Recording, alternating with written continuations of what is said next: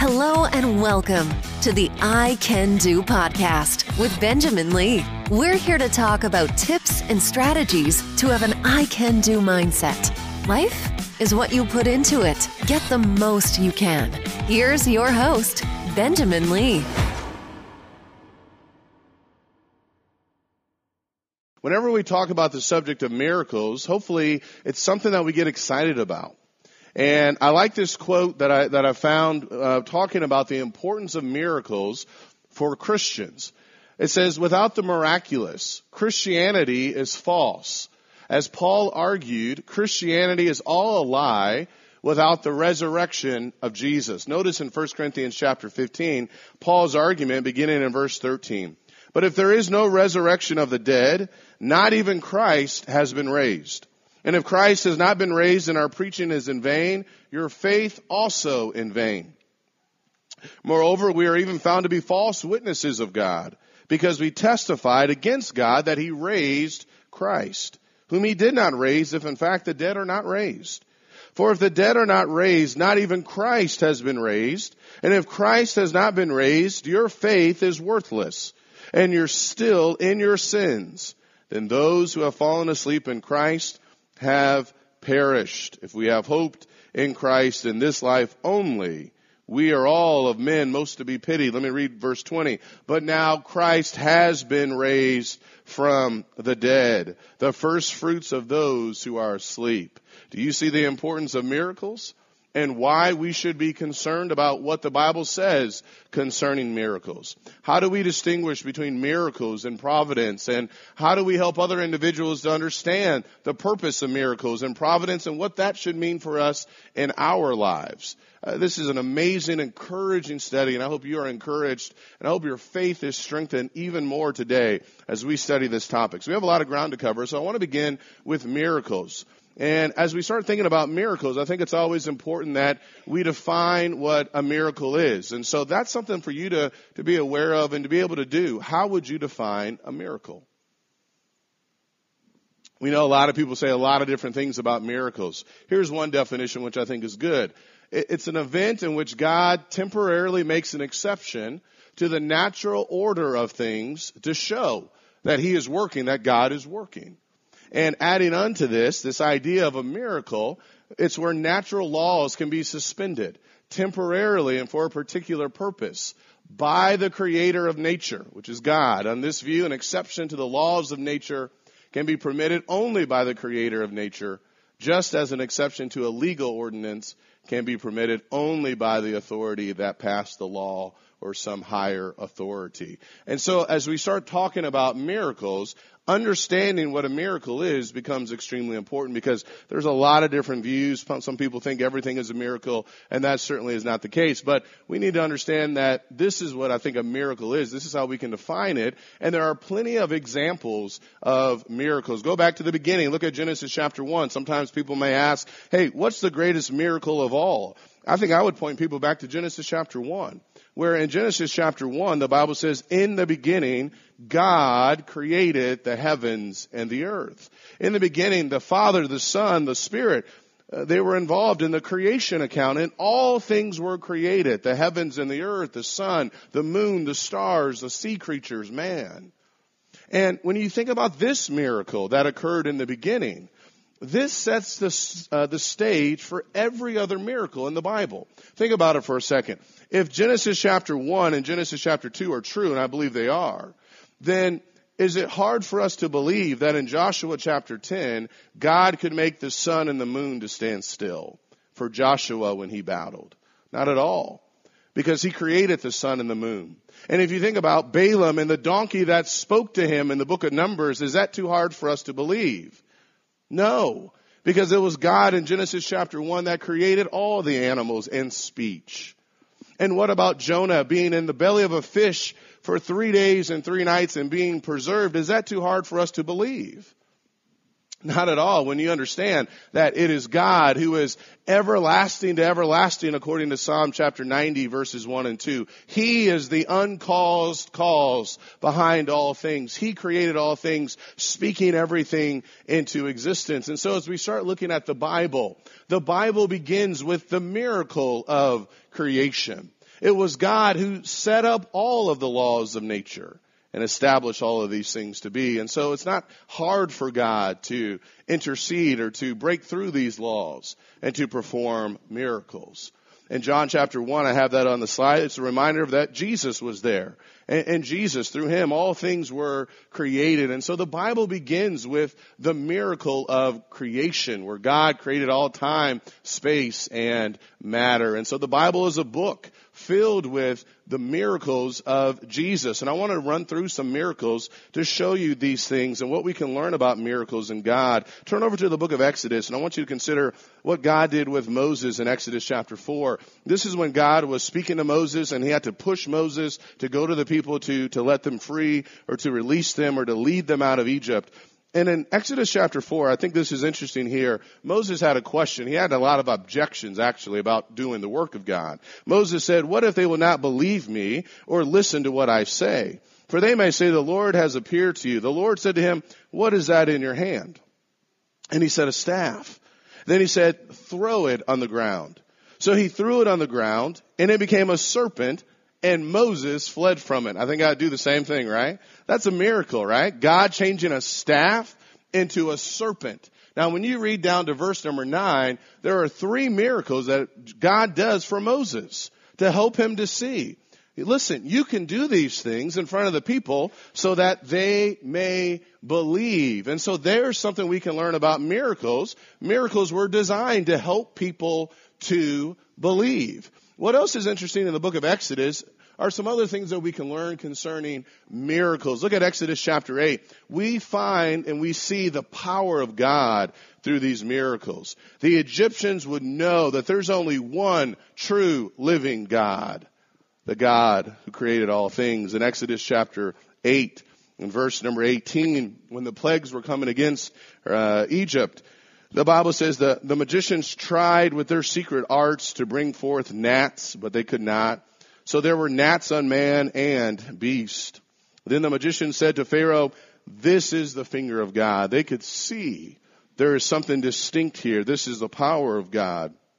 But Pharaoh's heart was hardened and he did not listen to them as the Lord had said. So we see another example of miracles demonstrating something. Well, they demonstrated the power that the true and living God has.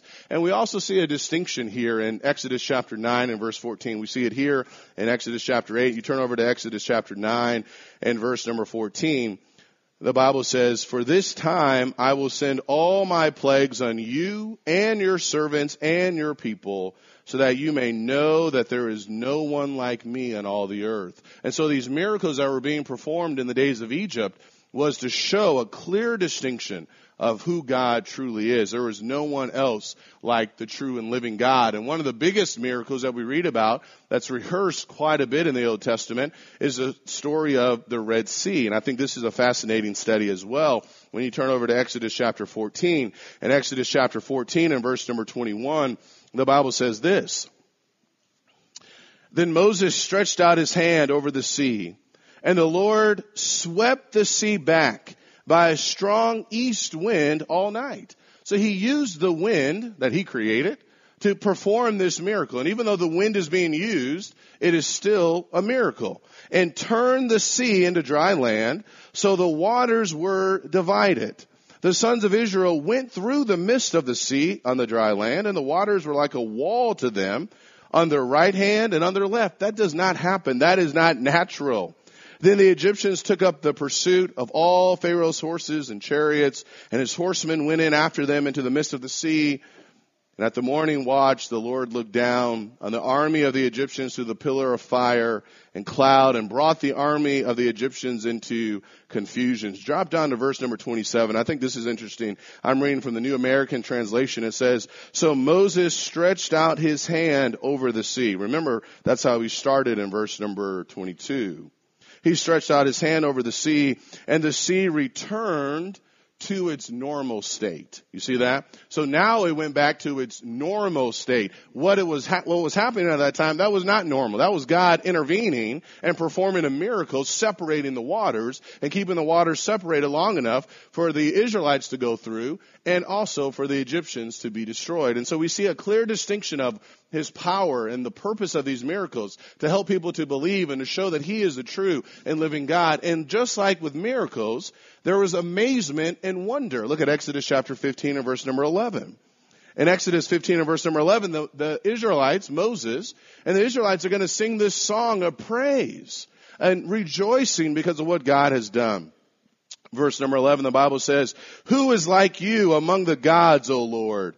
Who is like you, majestic in holiness, awesome in praises, working wonders?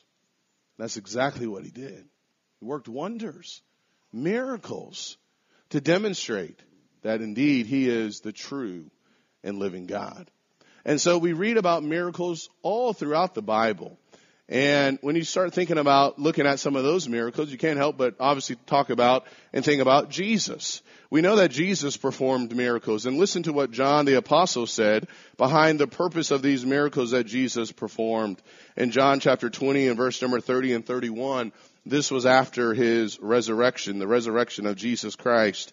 And John the apostle, he said in verse number 30, therefore many other signs, he's talking about miracles Jesus also performed in the presence of the disciples, which are not written in this book.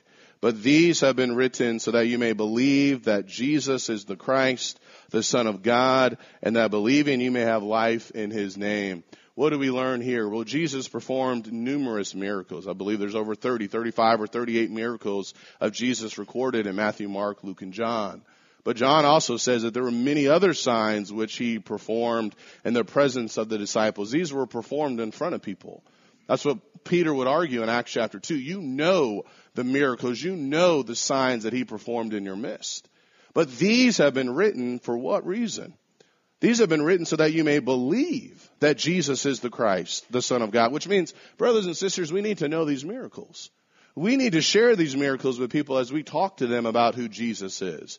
These miracles were a sign. They're described as miracles uh, uh, or wonder. That's the, the response to it or signs, and they're pointing back to Jesus with who he was and who he is and the message that he proclaimed.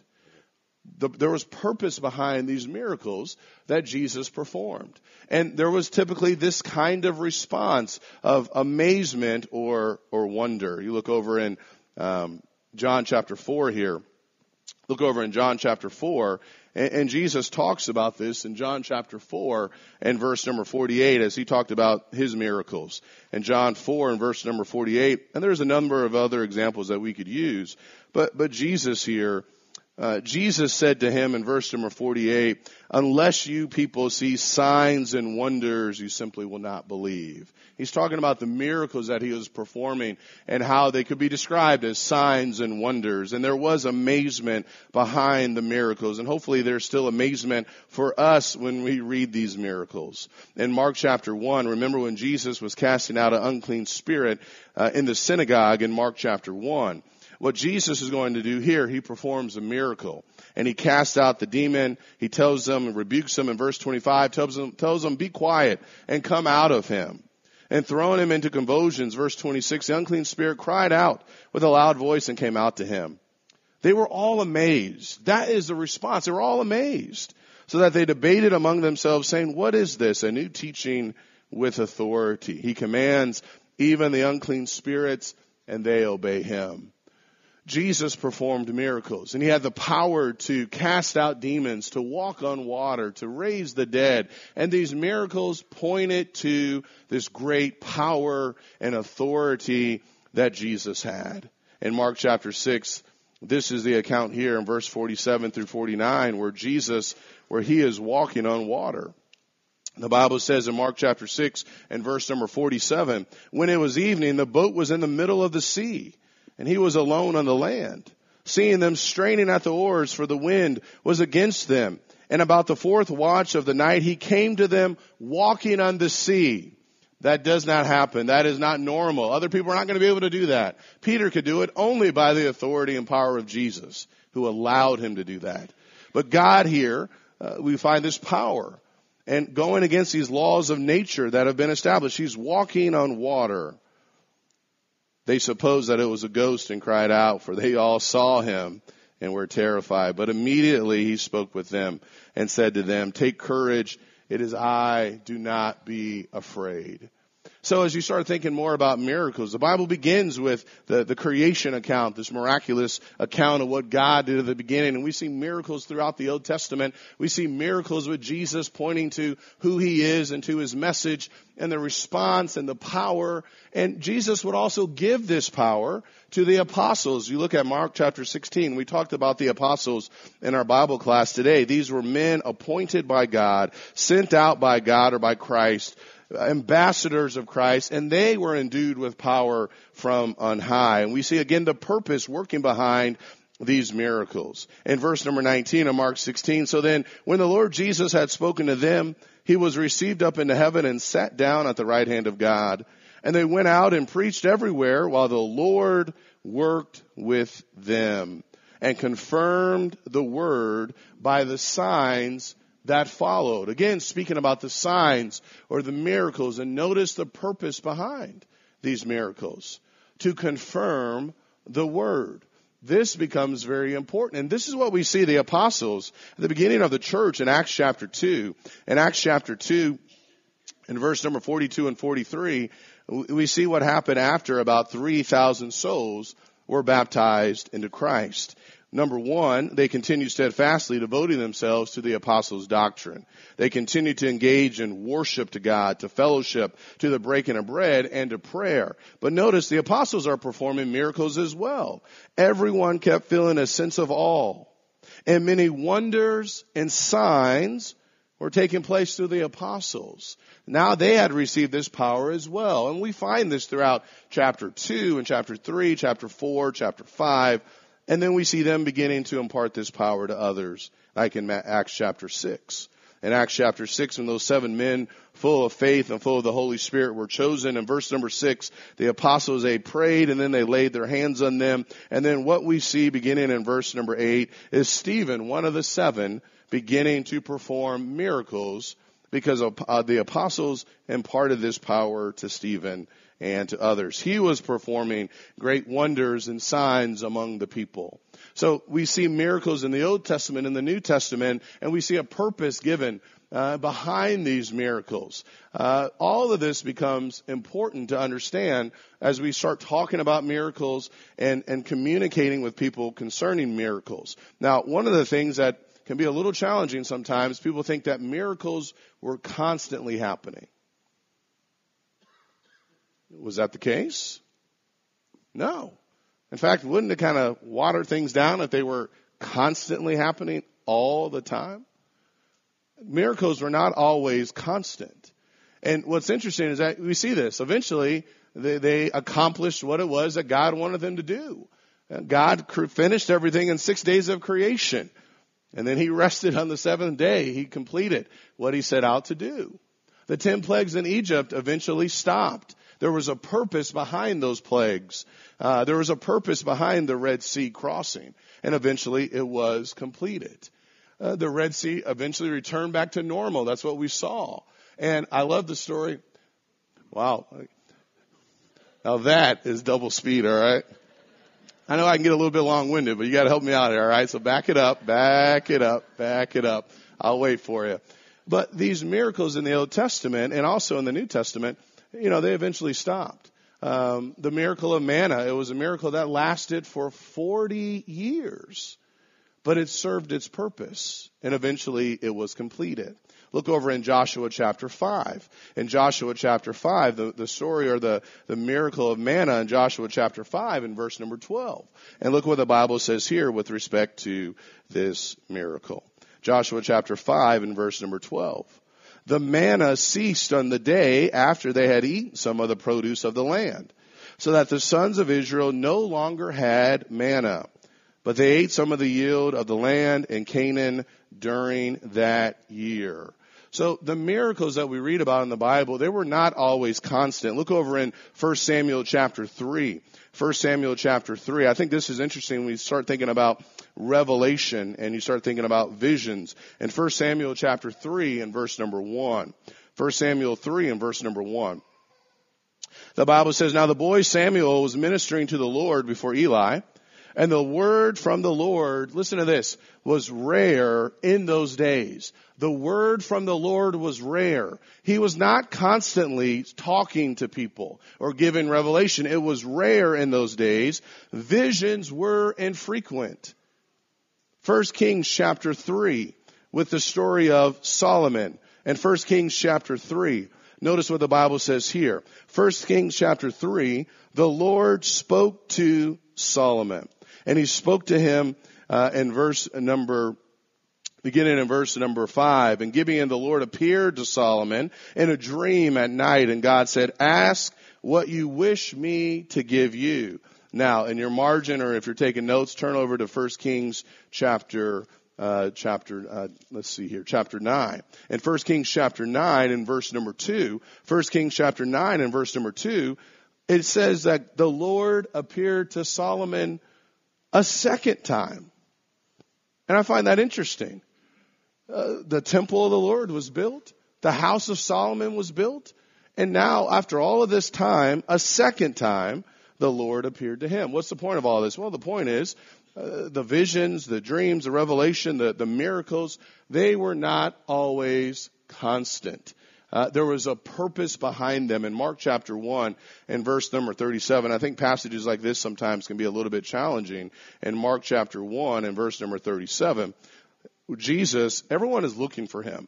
And everyone wants to, to be by him. Everyone wants to be healed, those who are sick. And I would want the same thing. What is interesting in Mark 1 and verse 37, they found him, his apostles, and they said, everyone is looking for you.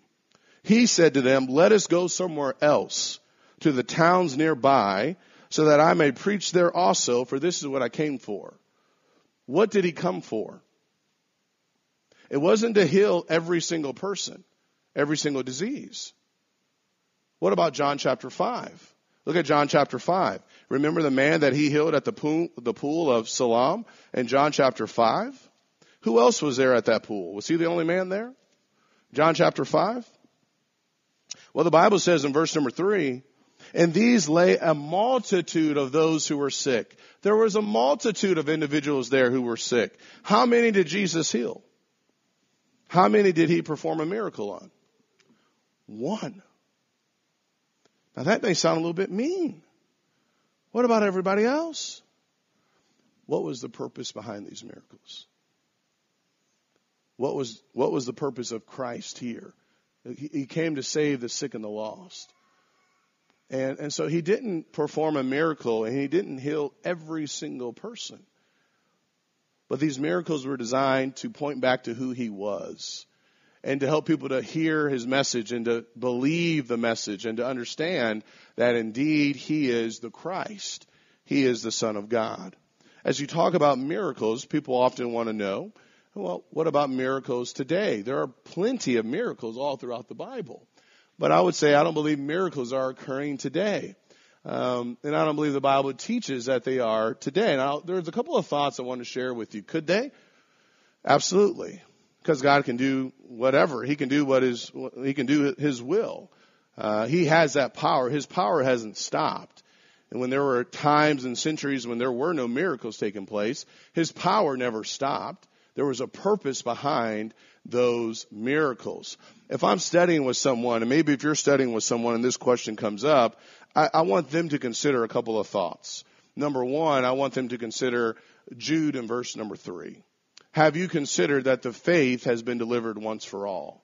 So when you start thinking about why we might need miracles, well, why would we need these miracles? The faith, the message, the gospel has been delivered once for all. So we're not lacking anything with respect to belief and what we need to do to be saved and who God is. This revelation has been given, Ephesians chapter 3. Now it's our responsibility to read it and to also understand it.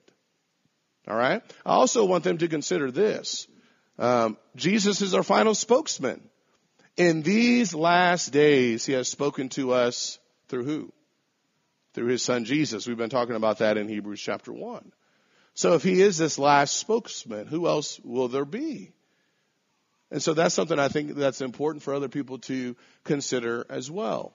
And then what Jesus said, or what John wrote about Jesus in John chapter 20 and verse 30 and 31.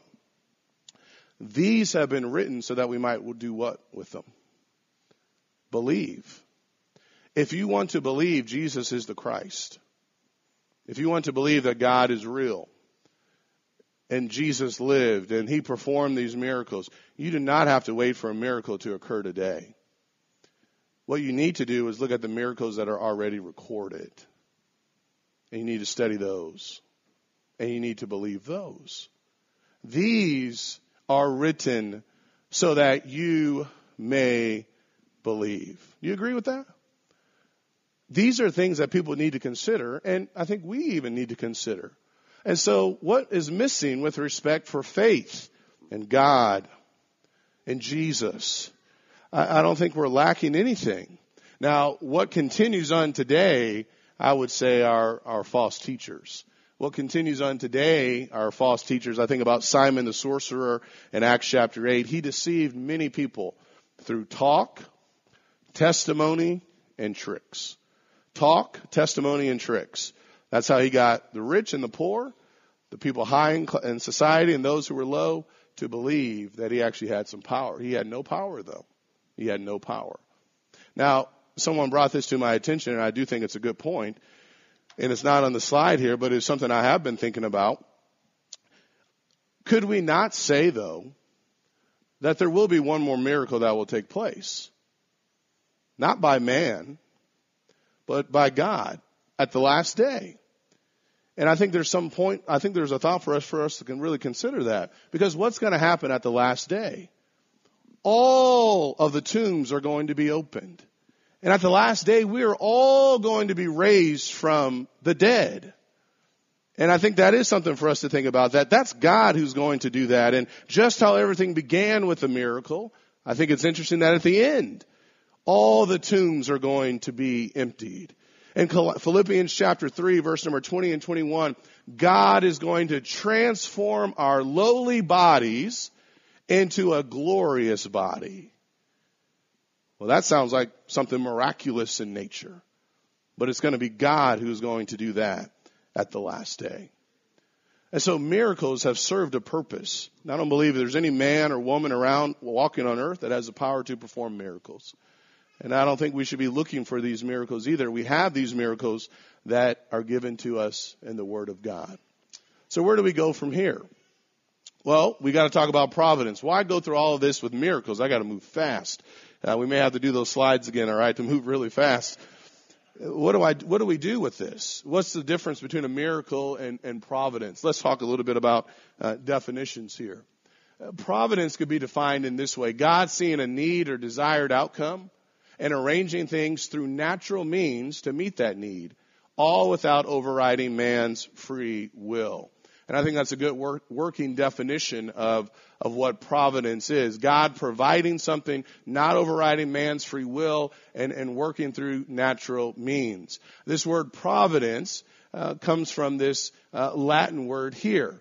And, and we see these words and this idea of provide to foresee before, to see before. And I think that gives me some insight, hopefully you as well, when understanding this term providence. And so the word providence, therefore, expresses forethought, which rests upon foresight, conveying the idea of provident care. Now, you see this English word providence in Acts 24 and verse number 2. It's not talking about God, but rather uh, a leader at this time in the days of, of Rome. And, and reading from the New American Translation, you see this word providence in Acts 24 and verse number, um, actually in verses uh, 2 and 3 um, this idea of providence, since you have, actually verse 2, since we have through you attained much peace, and since by your providence reforms are being carried out for this nation. So here, this word is being used, um, talking about uh, this man.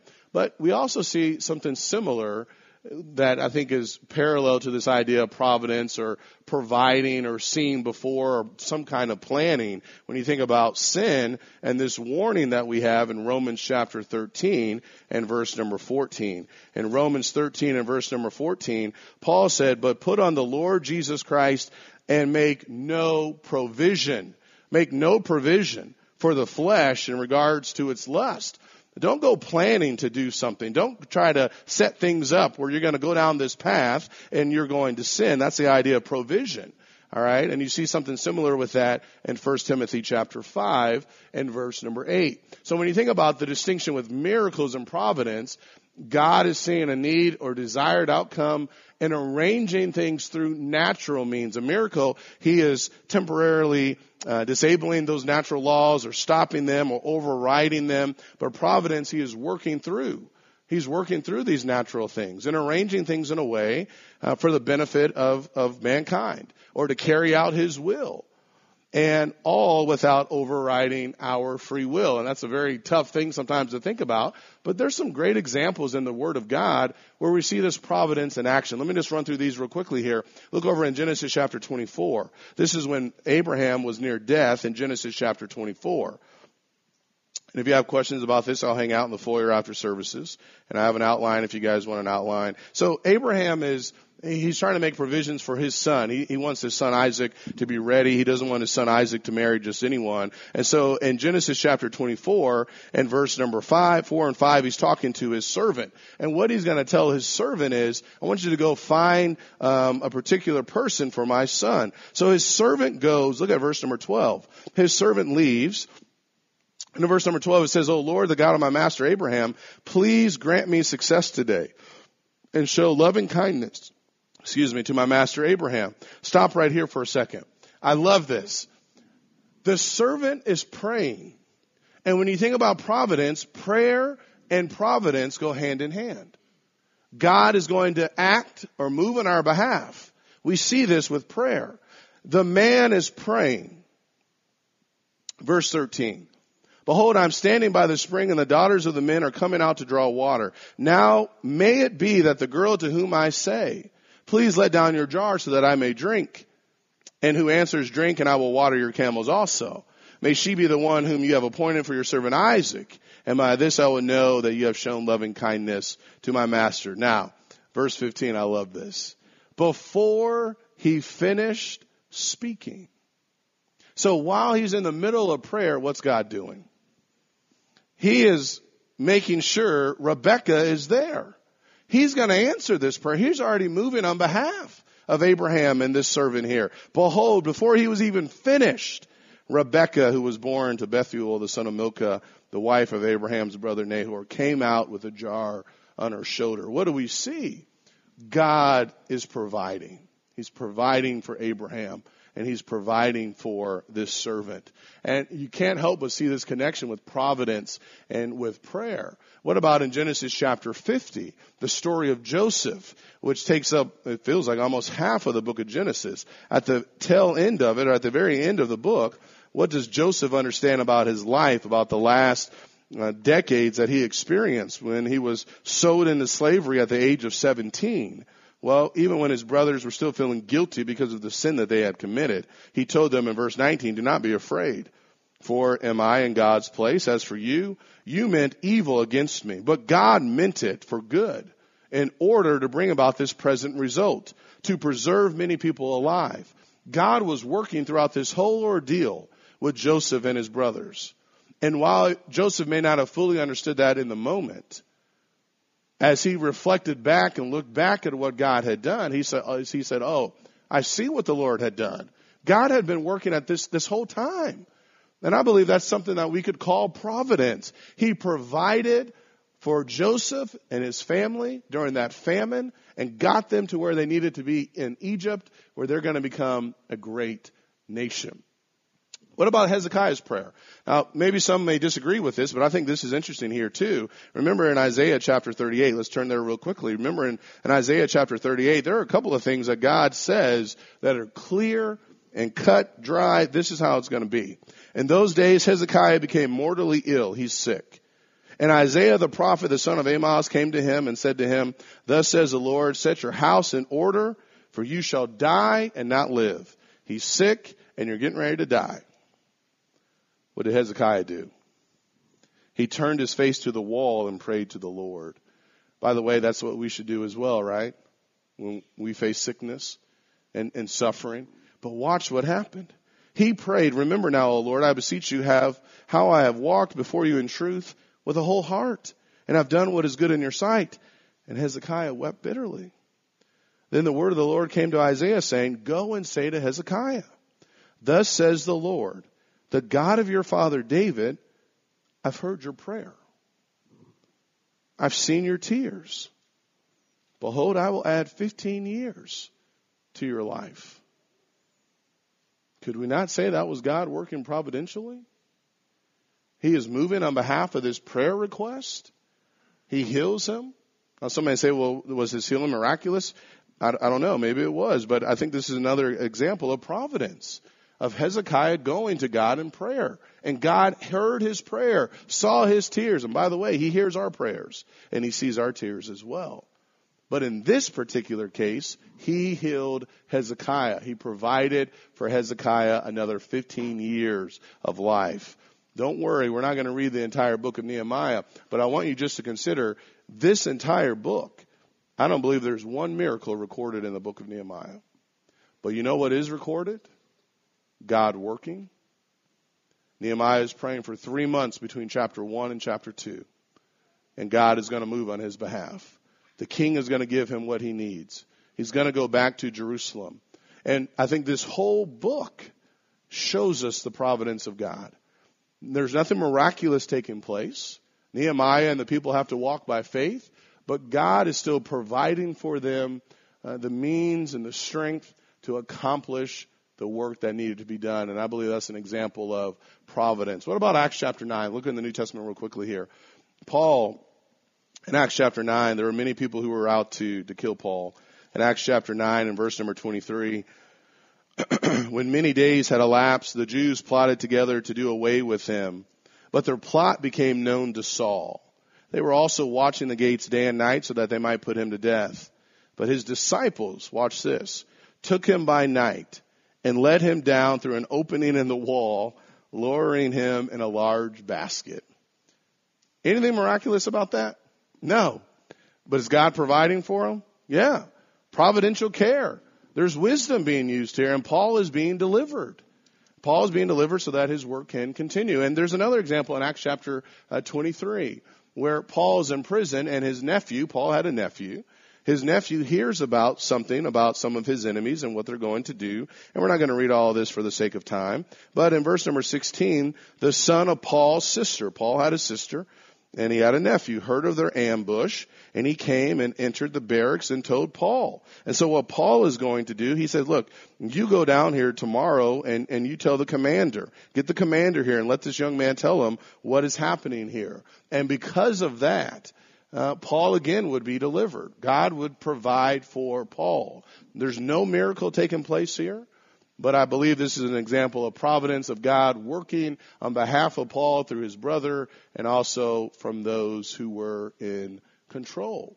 And so when you think about these examples here, what's the point of all of this? Well, hopefully all of us can distinguish what is a miracle. How would we define a miracle? And, and what is providence? What are some examples of providence? And how can we understand that as we teach other people? Uh, we need to understand some other things too, and let's wrap up here. What is the so what of all of this information that we've looked at this morning? Number one, remember the word consider. We should always consider what we find in the Word of God, particularly concerning the power of God, the awesome nature of God. There is nothing too hard for Him. And however he has worked with miracles and working now with providence, nothing is too hard for the Lord. We need to consider that and help to build our faith. Number two, believe. Young people, some of you may be thinking about, do I need to be baptized? Well, if you understand that you are a sinner and you're outside of Christ and that sin separates us from God and that you're not right with the Lord, you need to consider your soul salvation. But you also have to believe that Jesus is the Son of God. It's not just for young people. There may be an adult here who has not put on Christ in baptism. Well, the miracles of Jesus are recorded so that we may believe that He is the Son of God. They are written for us, which means we need to read them and write them on our heart, hide them, know them, memorize them, trust in them. They're not just written for us to run through real quickly. Know them better than any other fiction book that's out there. All of them. These are written so that we may believe that Jesus is the Christ, the Son of the living God, and that through him we may have life through his name. Believe the miracles and understand when you think about miracles and providence, so many people are confused. They're waiting for a miracle. You're going to be waiting forever.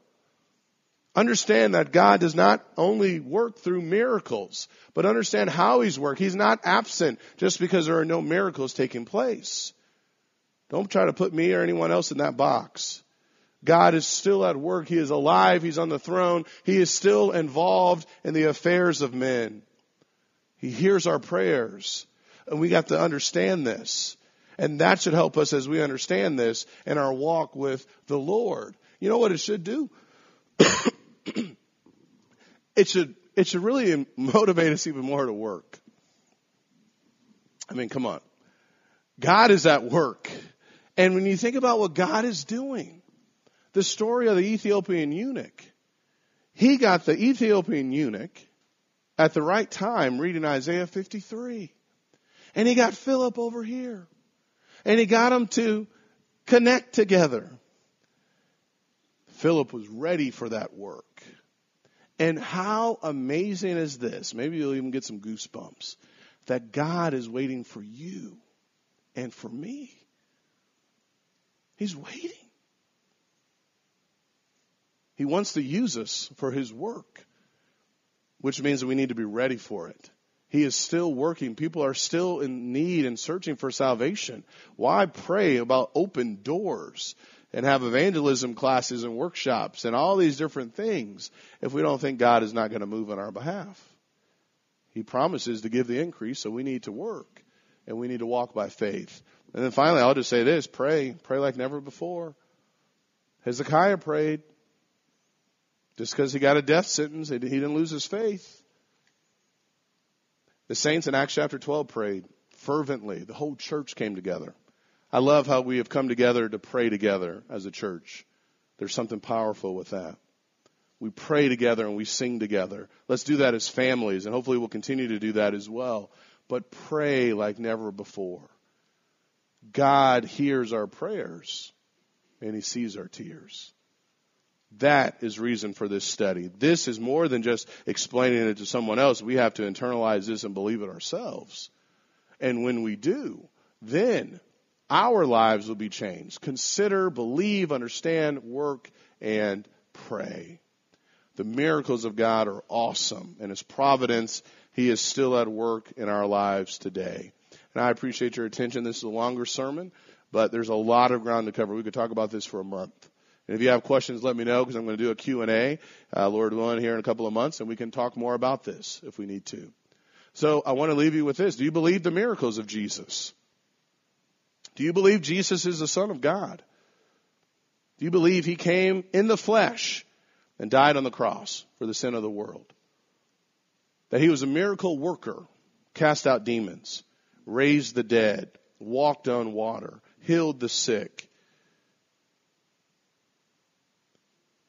you believe he died for your sins and mine? If we believe that, our lives should be changed. And if you believe he is the Son of God, you need to obey him today. You need to repent of your sins and be baptized. Be saved today. And maybe you're here today because you've been searching. Maybe the providence of God is at work even right now. You're here for a reason. Don't miss this opportunity to respond to the truth of Jesus Christ.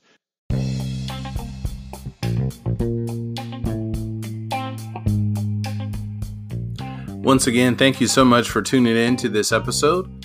If you are in the need or looking for more motivation in your life, feel free to check out my website, benjaminlee.blog, where you can find hundreds of encouraging, motivational blog posts on a variety of subjects. You can find all of my books, which can also be found on Amazon.com and other podcast interviews with a variety of people. I hope this helps. Please leave me a rating and a review. I can do, and so can you. Take care, and God bless.